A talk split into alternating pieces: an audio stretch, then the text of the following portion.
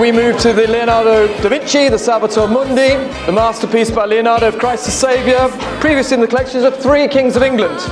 At 90 million, I have it at 110 million. Who'll give me 120? 140 million is bid. At 150, 160 is bid. 200 million is bid. 240 million. 266 million dollars. 300 million. 330 million. 350 million.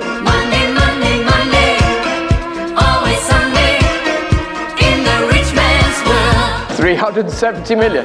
400 million is the bid at 400 million, and the piece is sold.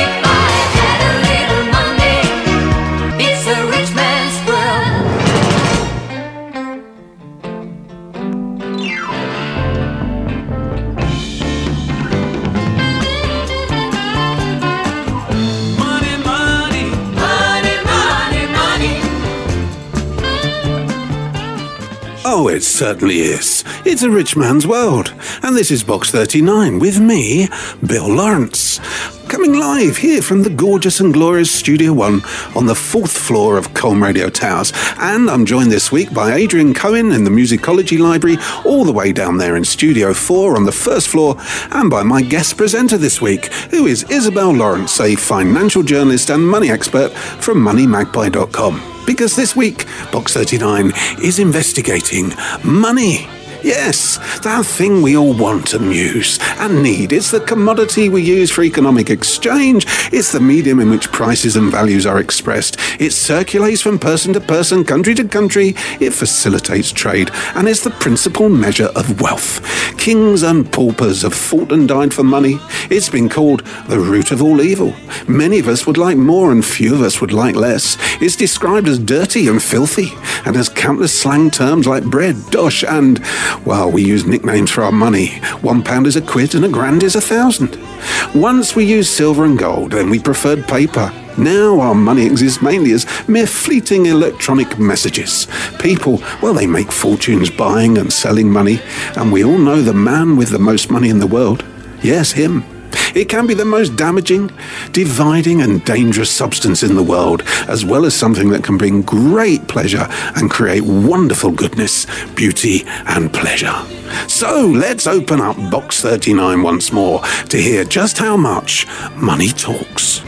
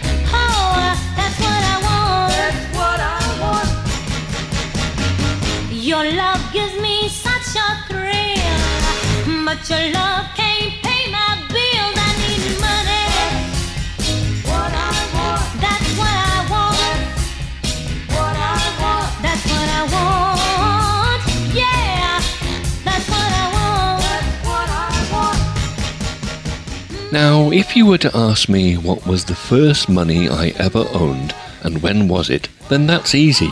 It was on the 23rd of May 1969 and it was a one pound note tucked inside a birthday card from my Auntie Chrissy, who worked in a bank, which at the time I assumed was where she'd got it from. Not that I really understood what banking was, because I was only five years old.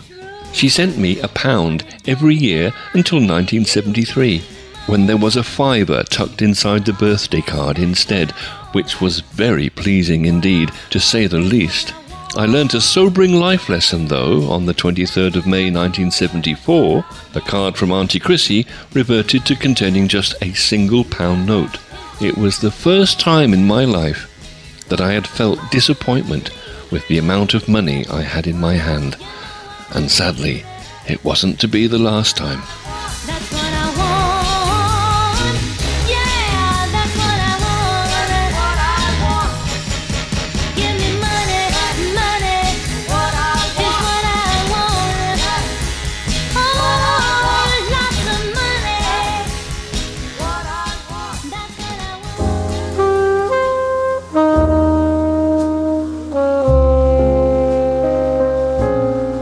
Listening to Box 39.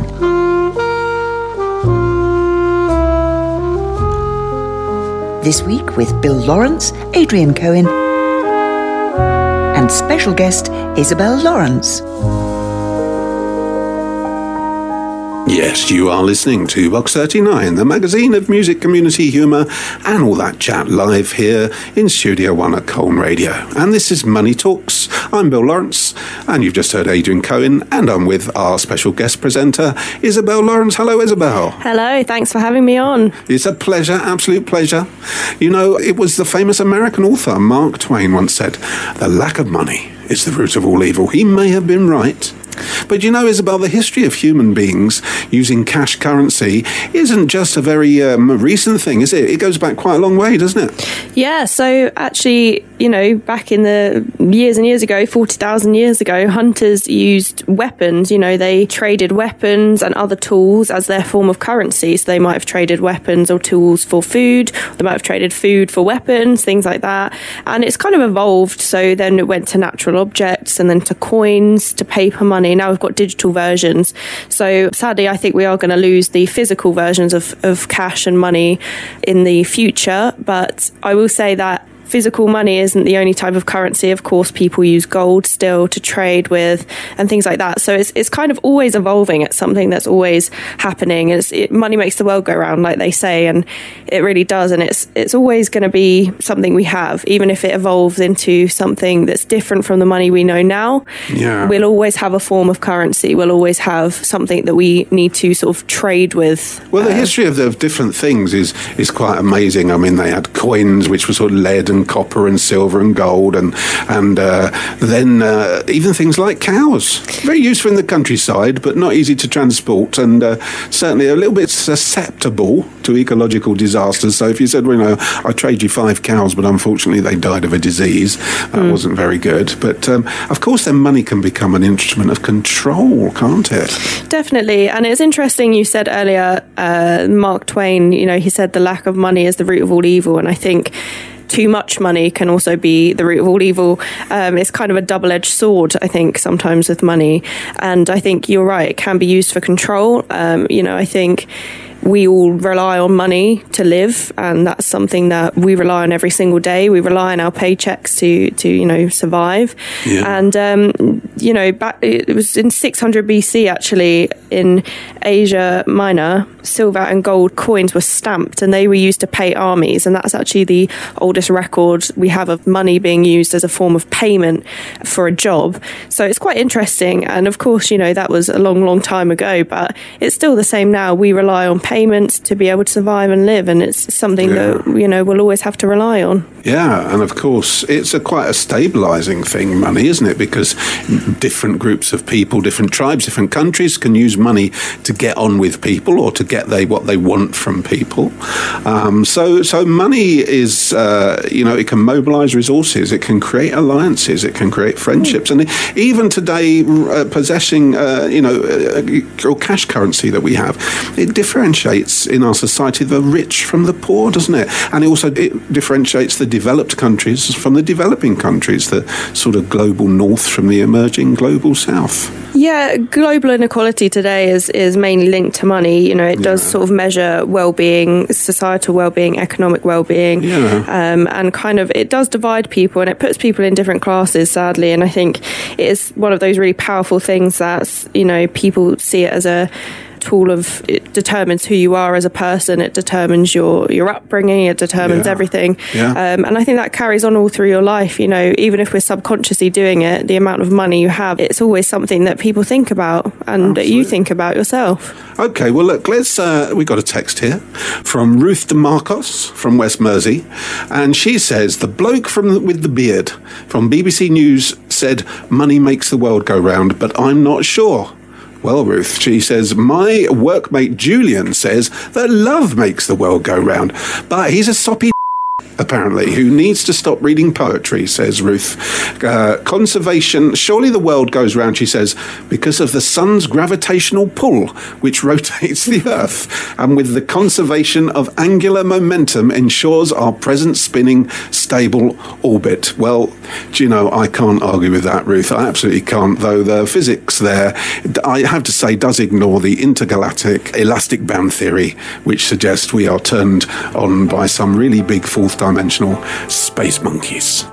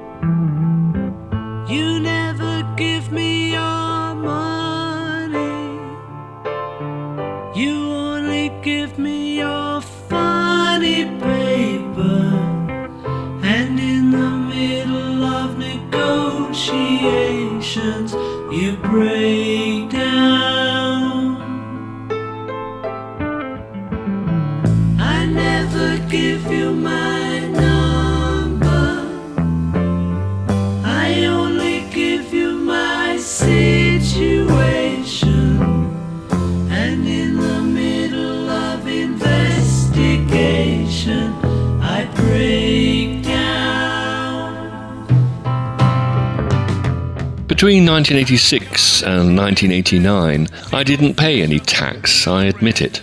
I didn't have any money in my bank account either, and nobody who gave me money had any documentation indicating that I worked for them. I went around with a wad of cash in my back pocket. Sometimes it was thick, sometimes it was thin. People would push cash into my hands in a pub, in their houses, occasionally in the street. I ducked and dived. I worked for a while at a stage school, and I was given a brown envelope every Friday afternoon. No payslip, no transfer, just cash. It was handed to me personally by the owner, a crooked ex can can dancer from the 1950s who drove a Rolls Royce.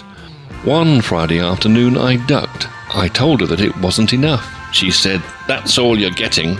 So I dived. I quit there and then, left her in the lurch, but it was okay. I had that wad in my back pocket. And such is the nature of ducking and diving.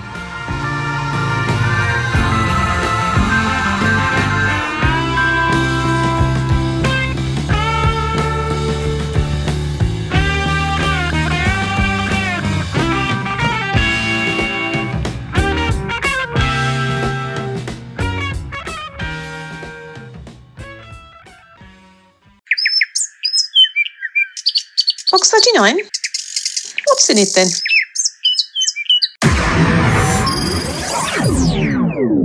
You are listening to Box 39, a magazine of music, community, humour, and chat live from Studio One at Colne Radio Towers.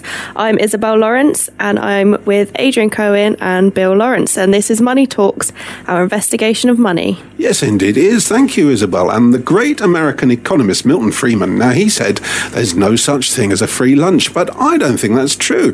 There's lots of ways to get things free or certainly to live your life much more cheaply. It's just a question of being frugal. So, Isabel, what does frugal mean and how can you be frugal? So, generally speaking, being frugal is being careful in spending or using your supplies, and it's keeping things simple and, you know, living without unnecessary things. So, I always give people ideas of how to be frugal in their homes. And it doesn't have to be extreme. It doesn't have to be, you know, selling your car. It doesn't have to be living out of your shed, things like that. But it can be the small things, you know, buying own brand food or buying yellow stickers at the supermarket. And I will say, being frugal in preparation for this winter, it's set to be a, a bit of a miserable one. I'll give you some frugal tips for staying warm. So, turning your heating down by one degree can save you 10% annually on your bill. That's a very frugal thing to do. Um, putting towels in gaps under doors, keeping the keeping the drafts out. Um, putting blankets or you know old secondhand curtains over doors to keep the warmth in. Even things like putting tinfoil behind your radiator, it just pushes the heat back into the room um, and it, it just stops it going through the wall the other side and it just means you can turn your heating down, save a bit of money that way and you won't really feel a difference. And I always say prepare for winter in summer, you know, buy big jumpers, coats, scarves, blankets. They're always much cheaper because they're out of season. They're often in the sale at this time of year as well. So definitely prepare where you can. And they're just little ways you can be frugal. That's some really, really, really good tips, and we'll be back with some more tips in just a moment.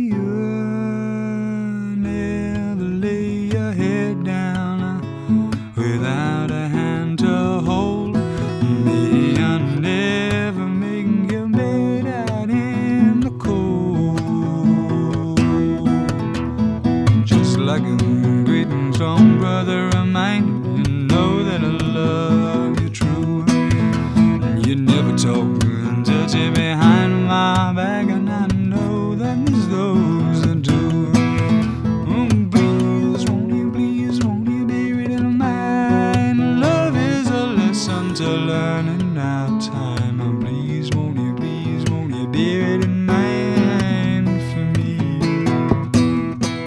You are hearing about it first here on Colne Radio.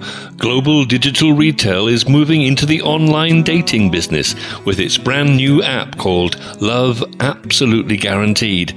And that guarantee is made by none other than Lord David Price himself with his brand new innovative approach to the lonely hearts problem.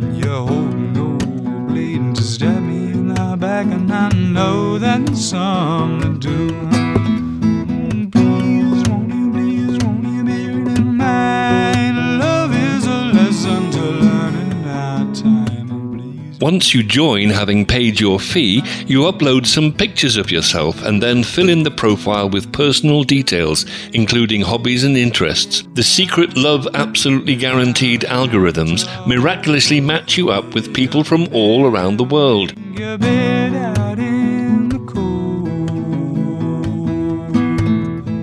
And here's the unique selling point that places this app head and shoulders above all the rest. You make one non returnable £1,000 payment, and then, in the full knowledge that the people you will meet online will be love hungry and well heeled enough to afford to spend one grand on a thing like this. And then you can make your own way in the dating world on your own in the world of romance without any more magic touches by Lord David being necessary. Go forth and multiply safely with Global Digital Retail's Love Absolutely Guaranteed.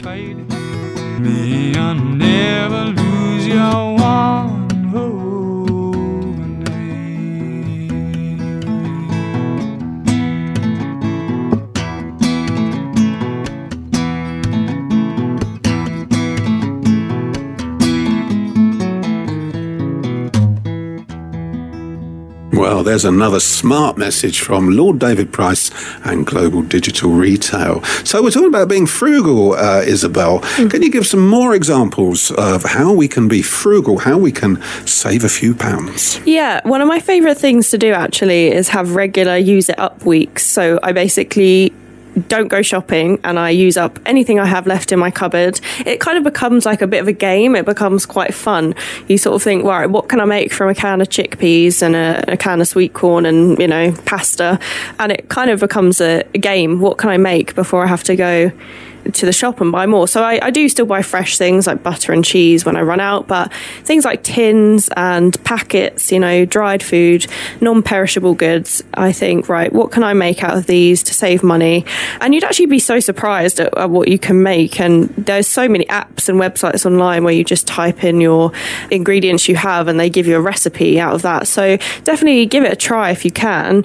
And just, you know, you, like I said, it brings out your creative side and it's a, it's a frugal thing to do.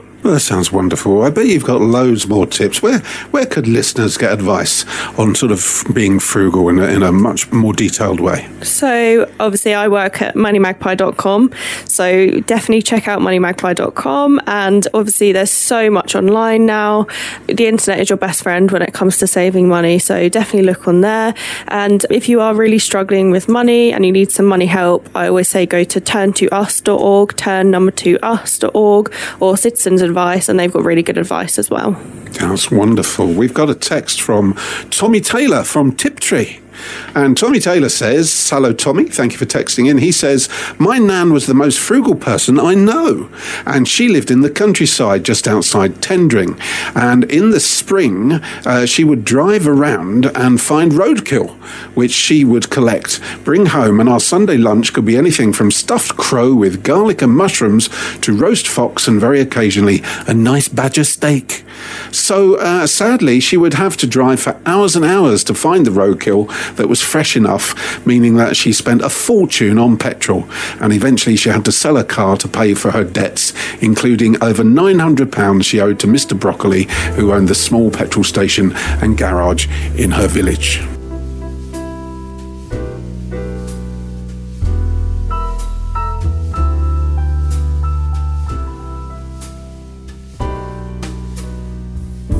Once I built a railroad,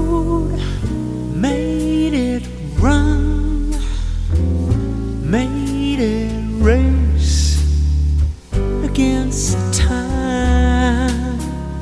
Once I built a railroad, now it's done. Brother, can you spare a dime? I know exactly the day when I had the most money in my life. The 30th of November 2006. That was the wealthiest moment in my life. We built the house that we live in to this day using cash, no mortgage. It had been a slow, undulating climb to that day, and it has been a slow and undulating descent ever since. Is that how life is supposed to be? When I was a kid, I think I assumed that people just had more and more money as they got older. I also assumed that people ended up with more money than their parents had had. Maybe that's how it used to be, but I don't think it's true anymore. It seems odd, though. Politicians for 50 years have talked of growth, growth, growth, while many people for those 50 years have been standing still. To what beneficiaries has all this growth been going?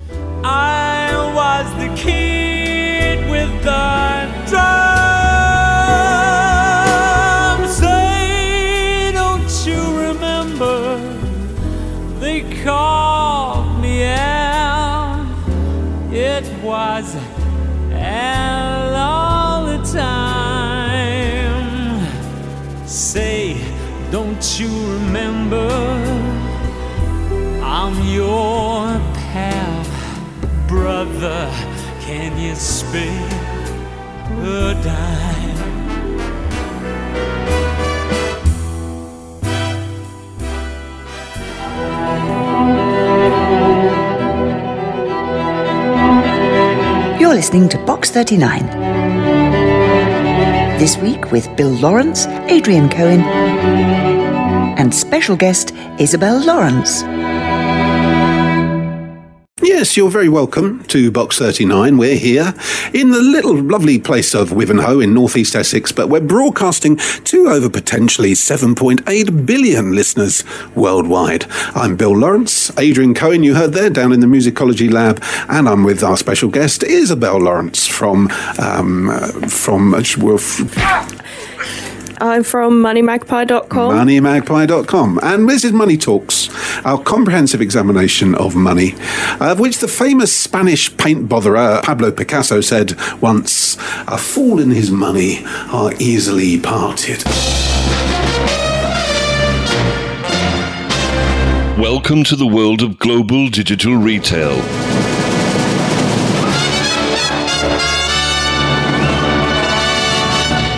It has been a tough time for the world in the last few years, hasn't it, in, in terms of uh, financial problems, hasn't it, Isabel? Yeah, definitely. I think this is an unprecedented time. You know, I've spoken to many people um, and they've said they've never seen anything like this in their lifetime. And I don't think we will again for a long time, hopefully, fingers crossed. But of course, we've had, you know, Brexit, the pandemic. We're now having fuel shortages due to the war in Ukraine and, uh, you know, things like that. And they, we can't really point the finger at one particular thing as to why this cost of living crisis has occurred. It's kind of just been a culmination of uh, lots of lots of bad things you know hurting the economy all at once um, and it's really you know it is devastating um, and it's and it's like you say it's it's caused a lot of problems and it's been a tough time Yeah, and, and I think we understood how the pandemic is fairly obvious how that affected the global economy. But the, the war in Ukraine and the sanctions against Russia have really rattled markets, haven't they? Commodity markets, particularly. Now, trade growth, you know, it's going to slow down, and it's directly um, disrupted exports, things like crude oil, Mm. natural gas, grains, fertilizers, metals, and that's really pushed up prices, hasn't it? Yeah, definitely. I think, you know, the sanctions on Russia, you know, they are a good move in, in terms of, you know, we can't just let Russia invade Ukraine, but it has had huge impacts on the price of fuel. You know, fuel has shot up. And then, of course, you know, they say Ukraine's the breadbasket of the world. It has so much wheat. And, you know, we're seeing, you know, things like bread shoot up in price. And these are kind of basics. You know, you pop to the shop on a Saturday morning, get your bread and milk, and now you're, you know, paying, you know, through the nose for it. But yeah, it's, it's a lot of things all happening at once. And, you know, like you said, growth has slowed so much and inflation is at an all time high. It's the highest it's been for 40 years. Um, and these are really all impacting us every single day. It's, it's really tough time. Yeah, and rising inflation, it does proportionally affect low income households, which have to spend a much larger share of their income on those food items. Uh, I you mentioning to me uh, while we were listening to the music that the price of an item you said in a well known national supermarket, uh, it was uh, oat milk, and it's gone Yeah. from a pound to one pound twenty. You might say, well, it's only 20 pence, but that's actually 20% rise, isn't it? Yeah, that is huge. And that's literally happened. That hasn't happened gradually either. So I did a shop with said supermarket um, a couple of weeks ago now, and that's gone up 20 pence in about two weeks. So, you know, yes, you say, you know, it's 20p, but that's 20p here, 20p there. Adding 20% onto everyone's shops that's extortionate. And you know, again, interest rates went up for zero point five percent just just now, today or yesterday, I think, and that's you know another blow for people with their mortgages, uh, their rent costs. Lots of people, luckily, are on fixed rate mortgages, but I think it's something like two million fixed rate mortgages are expected to end in this year. So, you know, people are going to be hit even harder. So it's not just food, it's not just fuel, it's it's everything, and it's just very overwhelming. Well, let's just have a little listen to something that happened way before you were born and when I was probably only about 10 years old, when all of our money changed.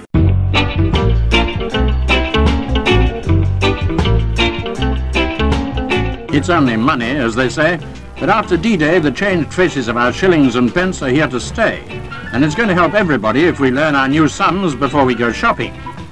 We've had plenty of warning, of course. Basically, the system's very simple, if you remember that there are only 100 new pennies in every pound instead of 240. For those who are no good at mental arithmetic, there are plenty of charts and books to help you get the hang of it all.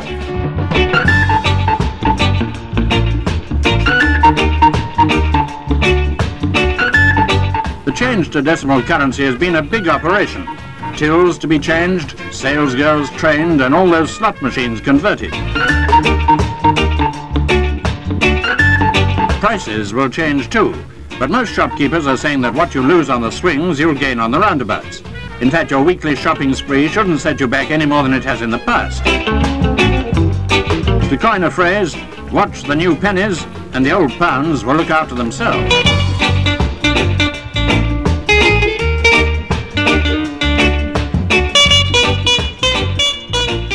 I do remember decimization, and it was all done without any YouTube tutorials. Imagine that. So, um, it's a bit of grim news we talked about there, Isabel, but, Yeah. you know, it will recover. But until then, what can we do to alleviate some of these pressures? How about uh, to do with the fuel spending? Yeah, definitely. So, of course, you know, I'm not meaning to panic anyone, you know, no reason to panic. It will ease, and, you know, this is sort of the beginning of the end, and a lot of the measures put in place are going to help us eventually. So, I just want to put that out there. But in terms of fuel, there are so many things you can do. For example, car sharing is a huge one. If you share a lift to work and back, you know, even three, two, two days a week, you're saving two days of petrol. If you work five days a week, that's quite a lot of money. If you share with five people, you know, you're going from five days to one day. So definitely something to think about. Of course, taking public transport where you can, walking where you can, um, and also searching around for the best fuel prices. There's websites where you can type in your postcode and it shows you all the petrol stations near you and the prices that the petrol is currently. Of course, supermarkets are cheaper to get your fuel in because along the motorway they know that you'll be desperate for fuel so they'll they hike the prices up even further and also one thing pe- a lot of people don't know is don't fill your car with lots of stuff you know if you've got uh, an old bed frame that's been rattling around in your boot for a long time that's actually using up more petrol the heavier your car the more petrol you're using up so you know if you don't use your car sell it or share a car with someone. My boss actually, she sold her car and she actually insures herself on her neighbour's car. You know, every couple of weeks if she needs it, but she lives in a big city, so she doesn't need a car anymore. So just things you can do here and there, and you know, just keep an eye on your on your fuel tank as well. Well, some great tips. I have to say, the supermarket that's put up the price of oat milk is where I buy my petrol because they brought down the price of petrol. Yeah. so It makes up for one it. hand, take the other. But I've I've been uh, doing that recently. I have. It's just a little bit of time getting organised, isn't it? Well, what about those food spends? How can we improve those? Yeah, so earlier, obviously, I mentioned buying yellow sticker items, buying own brand items as well, and just going in with a, a budget and going in with a list and just sticking to it. I know it can be really hard, but don't go shopping hungry. You end up putting so much in your basket that you don't need. It's sort of just about being strict. And obviously, I'm not saying don't treat yourself to, you know, a chocolate trifle every so often or, you know, a chocolate bar packet of crisps, you know, on a Friday night, but, you know, just really try and stick to it if you can. There's also uh, apps like Olio, Too Good To Go. They're community apps where, you know, you can get free food or very, very discounted food. It's about to go out of date, but it's still perfectly good, great to use.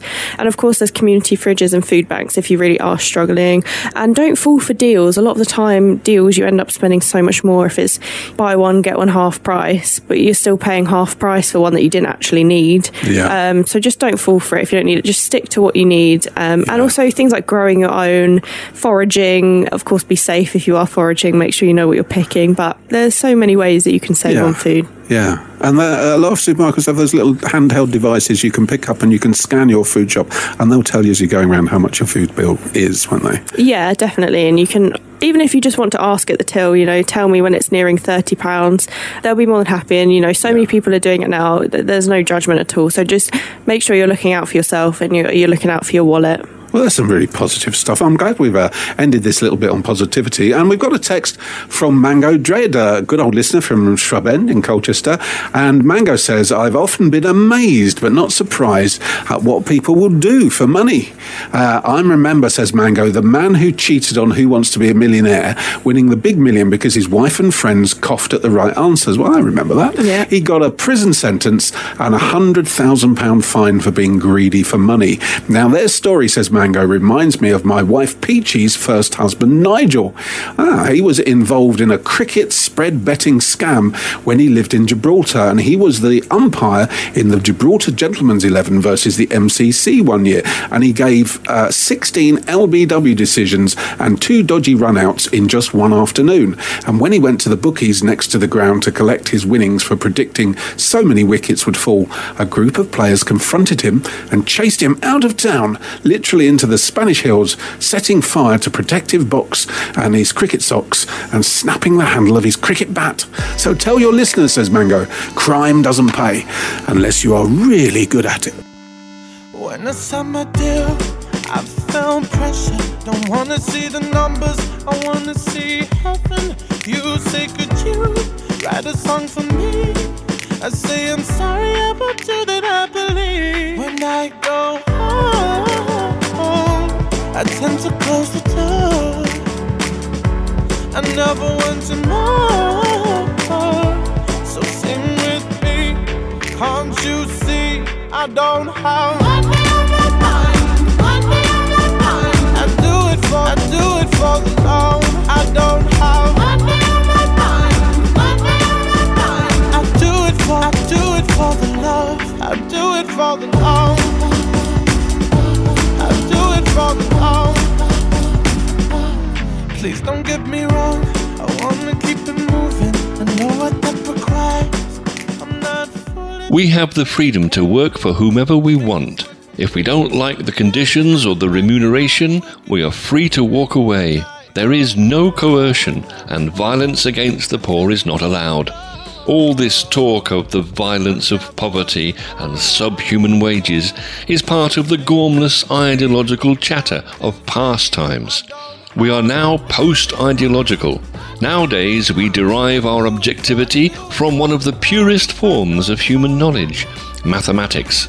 Employers pay as little as is mathematically possible in the economic process and keep for themselves as much as is mathematically possible. In some tourist resorts around the world, for example, serving staff are paid nothing at all on the assumption that they will survive on tips from tourists. If they don't like that, there are others desperate enough to take their place. The logic of all this can be demonstrated using empirical data and equations. Beware of malcontents who brand this kind of purity ideological. What nonsense! How can using something as objective as mathematics to allocate wealth be ideological?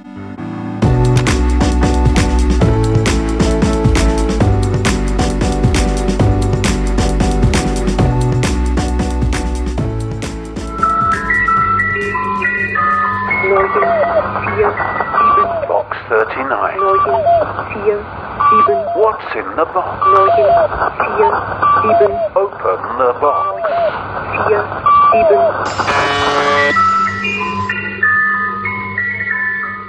This is Box 39, a magazine of music, community, humour, and chat, live from Studio One at Colne Radio Towers. I'm Isabel Lawrence, the special guest today, and I'm joined with Adrian Cohen and my dad, Bill Lawrence. This is Money Talks, our investigation of money.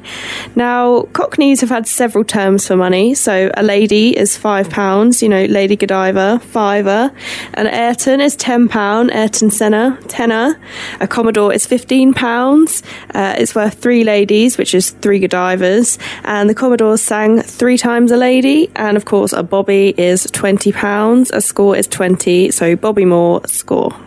Well, it's very good. Thank you, Isabel. And since the pandemic, we're definitely using less cash, aren't we? Yeah. I used to be a cash only person, really, until the pandemic. And now I think I've had the same tenner in my pocket for about six months. Uh, online transactions have really increased. It's, we've seen the rise of the contactless payment card. So, where did, where did plastic money begin? So it all began in the US of A.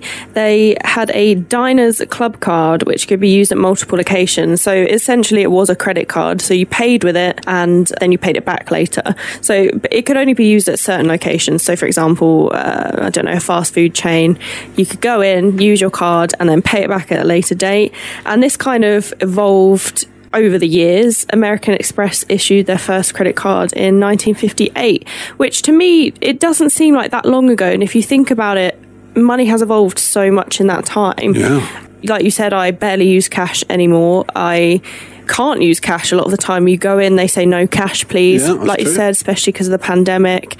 It's weird, you know. I when people give me, you know, sometimes I do dog sitting and things like that, and people pay me in cash, and I think, what do I do with this? You know, um, so it's it's crazy to me that 1958 doesn't seem that long ago, and we're already almost out of a cashless society already. Yeah. Well, quite a lot of things have also developed. One of them was to provide us with cash. The old ATM machines, the automated teller machines, they were known in this country as cash points, uh, but I think now they're known as ATMs worldwide. And um, the guy that invented that was called Jack Shepherd-Barron. Not only did he invent the ATM, he also invented the four digit international standard PIN code. He wanted to have six digits, and his wife said, No, four's much easier to remember. No one would be able to remember six digits. And the first ATM machine famously was outside a branch of Barclays in Enfield, North London. And that was 1967, and all you could get was a tenner. That's all you could get. You went in and you got your tenner, but a tenner in those days was worth about £370 in Wow. today's money. Talk about inflation. Yeah. Um, yeah, and you're right. That was in England, and of course, Visa card, one of the, the main cards people Yeah, use. Mastercard. Yeah. Visa started in 1970s in California.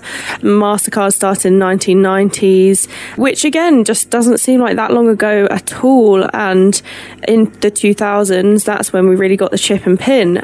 And it's kind of crazy now. Obviously, you just don't need to use a pin a lot of the time. You No. can just tap, and it's so easy to spend money that way because. You know, you're not having to sort of, you don't have that few extra seconds to think about it while you're putting your pin in. And it's going up and up. Contactless, I think now is £100. I think that came in last year. You And on your phone, it's unlimited. yeah, which is very easy. It's great. It's really useful, but terrifying at the same time because you think if someone steals my card, It is That's a double edged sword, though, isn't it, Izzy? Because you could say this will lead to people being irresponsible with money. On the other hand, it might make people actually be more responsible because Mm-hmm. maybe a generation will learn that actually because it's easy to spend money, you have to be more careful. Yeah, I agree. And also, I think there is so many bankless banks nowadays. Monzo, for example, Starling Bank, they don't have physical branches. Uh, I know my Monzo, I think this is the case with a lot of banks now, actually, even those that have branches. As soon as you spend on your card, you get a little notification that says, you know, you've spent £10 at wherever, uh, you've spent £20 on your card today. And it really does help you actually keep on top of things. So I think technology is evolving. And I think you're right. I think, especially children growing up in today's climate, we're going to have to really teach them how to, how to, you know, budget and be good with money.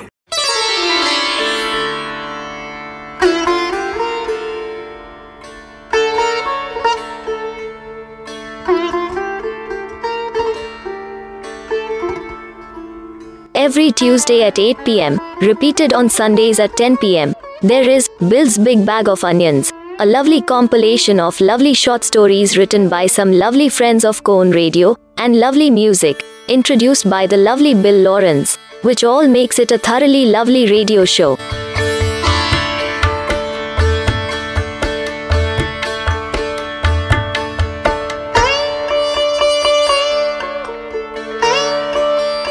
Well, as she said, absolutely lovely. And so I want to know what, a few more things to talk about. What are bitcoins? So, Bitcoins is a digital currency and they operate free of any central control or the oversight of banks and governments. So, essentially, there is no overlord deciding what you can do with your money. There is no one person deciding how much your money is worth, for example.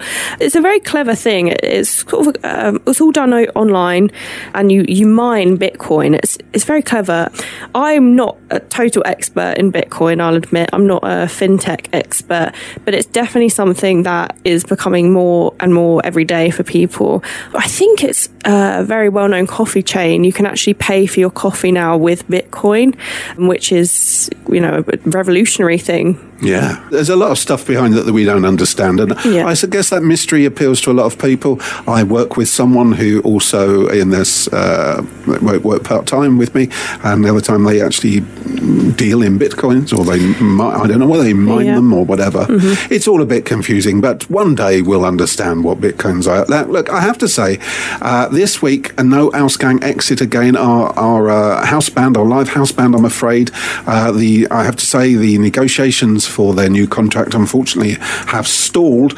Uh, their new, new manager, Lord David Price of Global Digital Retail, has released a statement tonight. It's hot off the press. I've just got it on the computer. It says Henry, Big Sue, and the band remain open to talks. They would like at least a 7% pay rise for all members of the band to put salaries more in line with inflation. Lord David adds Global Digital Retail supports the campaign for a square deal for all working people in the face of the cost of living crisis, and our current negotiations on behalf of Ausgang Exit is part of that more general campaign, which means that Colne Radio house bands have to be properly funded and all their workers paid properly with good conditions. Uh, the Colne Radio Human Resources Manager, I'm afraid, was not available for comment tonight, uh, just leaving a message on his phone saying he was at the Greyhound pub in Lower Wivenhoe this evening watching a gig by Stanway Radio's own house band, Conjugal Chaff.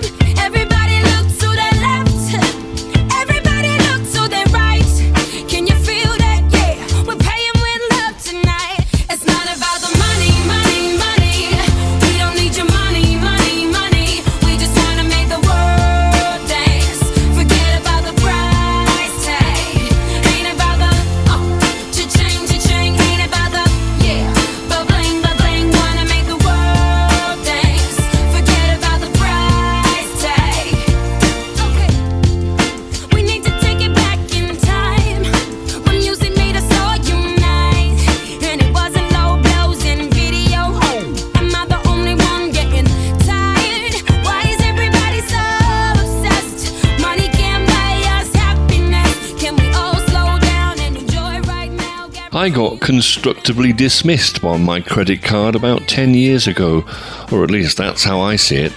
I'd had the card for almost 30 years, and I don't think the credit card company had made any money out of me at all because I wasn't the kind of customer they wanted. I always settled up promptly in order to never pay interest. What they wanted were people who are just paying a fortune in interest month after month and just keeping their heads expensively above water. Anyway, there was a contrived bit of nonsense involving an unpaid, unauthorized transaction, a long and costly international phone call about why the transaction was unauthorized, which they forgot, and then some punitive interest and a kind of fine, which I ignored, and I tossed my card away. Anyway, there was no need to worry.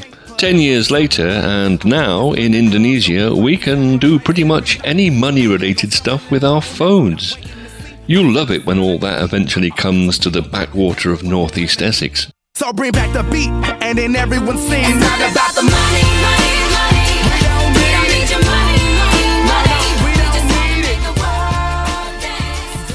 You are listening to Box 39. I'm Isabel Lawrence and I'm here with Adrian Cohen and Bill Lawrence. And this is Money Talks, our investigation into money. Indeed, and we've looked uh, at a range of things tonight. The introduction, including, sorry, the introduction and huge move towards plastic money. So, Isabel, does this mean the end of cash? It is very likely. I'm I'm quite fond of cash. I know I said I don't use it a lot, but part of me it will be sad to see it go.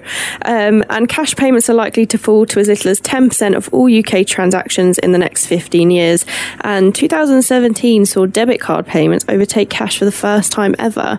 And similarly, ATMs are closing at an alarming rate, about 300 a month, restricting cash to, to many people in many areas. And this is bad for those in more rural areas that need cash to pay for things, small villages that don't have, you know, loads of technology to pay by Yeah. card, etc. And a lot of older people really, I know my grandparents, for example, they lo- they use cash pretty much solely. They're not a fan of online banking. They don't really like card payments that much. So it's kind of, um, you know, it's going with the times, but it's also going a bit too fast. Yeah, and there are some countries that are way ahead of us here in Britain. For instance, example, Finland is thought to be cashless by 2030. Uh, this is being recorded in 2022. It's not far away. The Netherlands uh, is the leading country for smartwatch payments. Norway, only 3% of transactions in 2021 cash.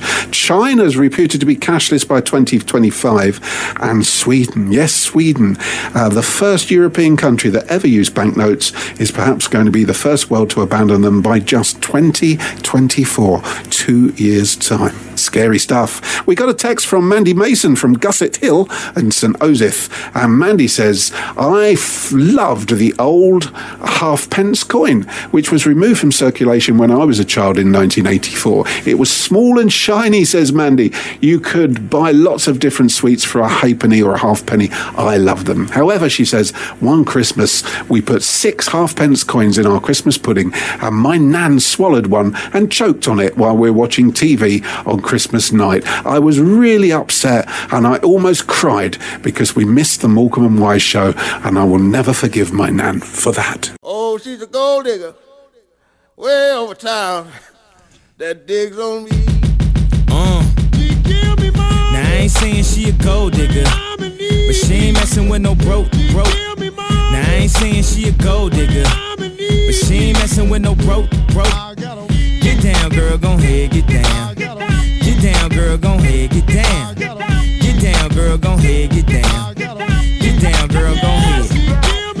bomb, met her at a beauty salon with a baby Louis Vuitton under her underarm. She said, I could tell you rock, I could tell by your charm. Far girls, you got a flock, I could tell by your charm and your arm. But I'm looking for the one. Have you seen her? My psychic told me she have a like Serena, Trina, Gina for Lopez, four kids, and I gotta take all they bad to show biz. Okay, get your kids, but then they got their friends. I pulled up in the bins, they all got a bin. We all went to den, then you better be paid. You know why?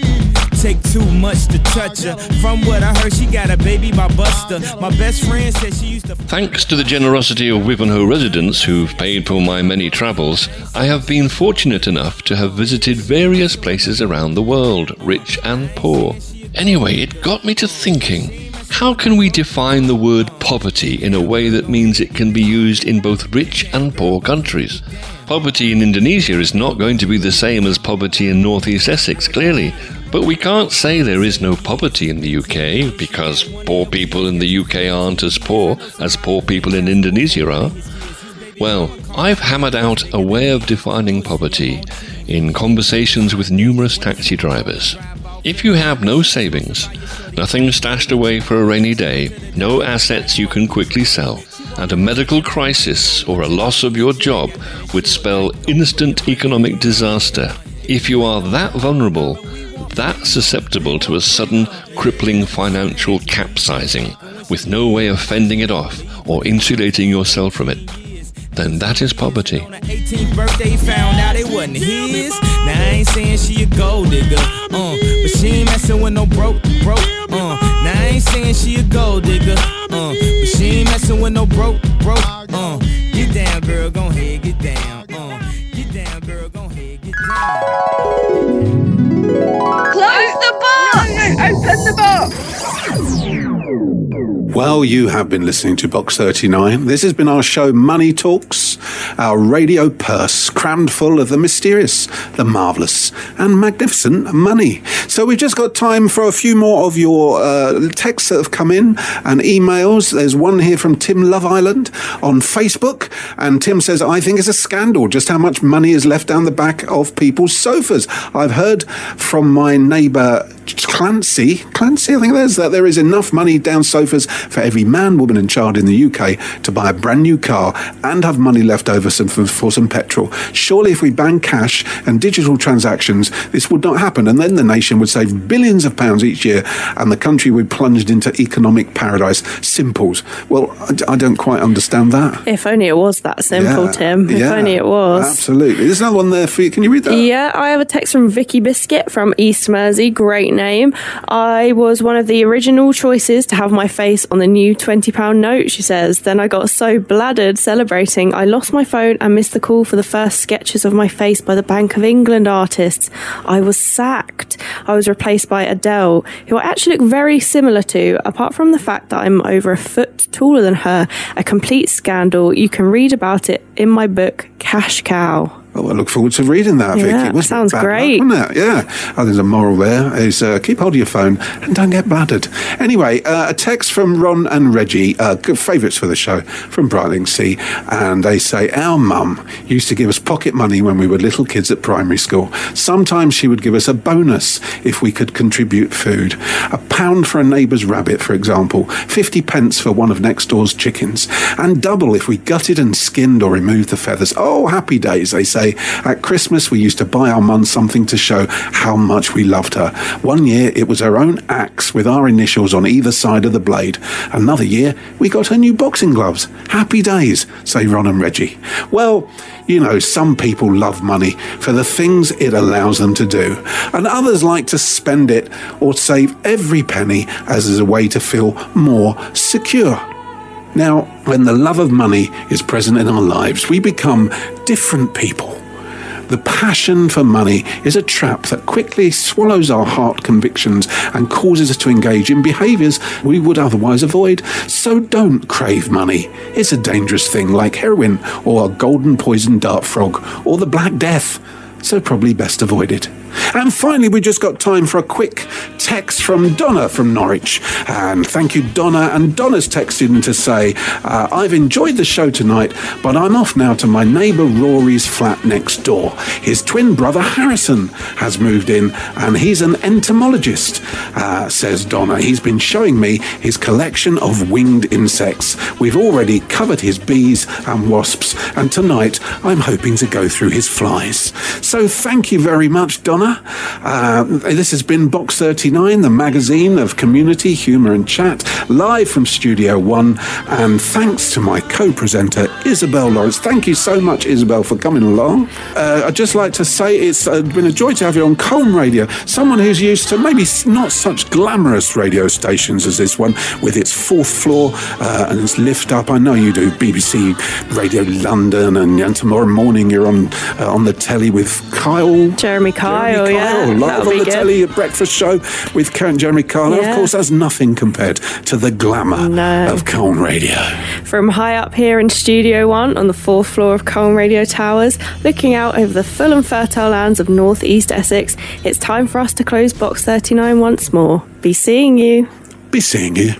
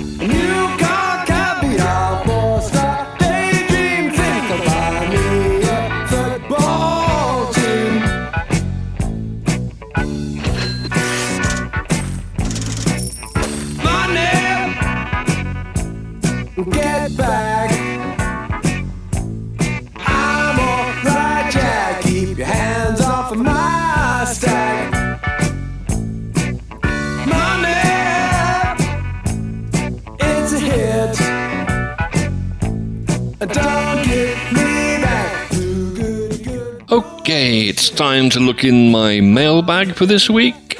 Let's see. This one is from Martini Sharapova, who says, Adrian, I am here in the Stalingrad airport. I about to fly to the England to see you. Could you send, please, £10,000 for administration cost? Well, whoops. I, actually, I think that should be filed under personal. Anyway, yes, Martini, I'll send it when I get home. Anyway, here's another from uh, Mango Dread in Shrub End. He says, Please, Adrian, can you send me 10,000 sets of Colne Radio stickers and felt pens? Wow, Mango, what a peculiar request. They are virtually worthless, you know. Anyway, he continues, What I plan to do, Aid, is sell them on eBay, and I will split the proceeds 50 50 with you. Okay, probably shouldn't have read that out on the air. Never mind, uh, I'll be in touch, Mango. Always transparent, always looking for innovative funding. Award winning radio.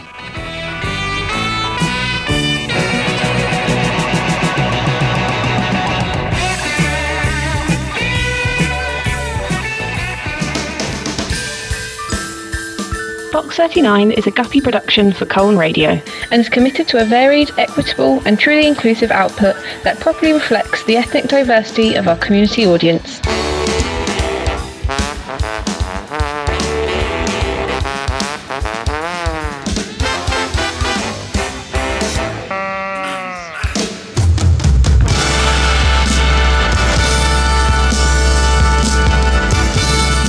Remember this in a world of scandal, corruption, and fraud, there is but one constant, and that is Lord David Price and global digital retail.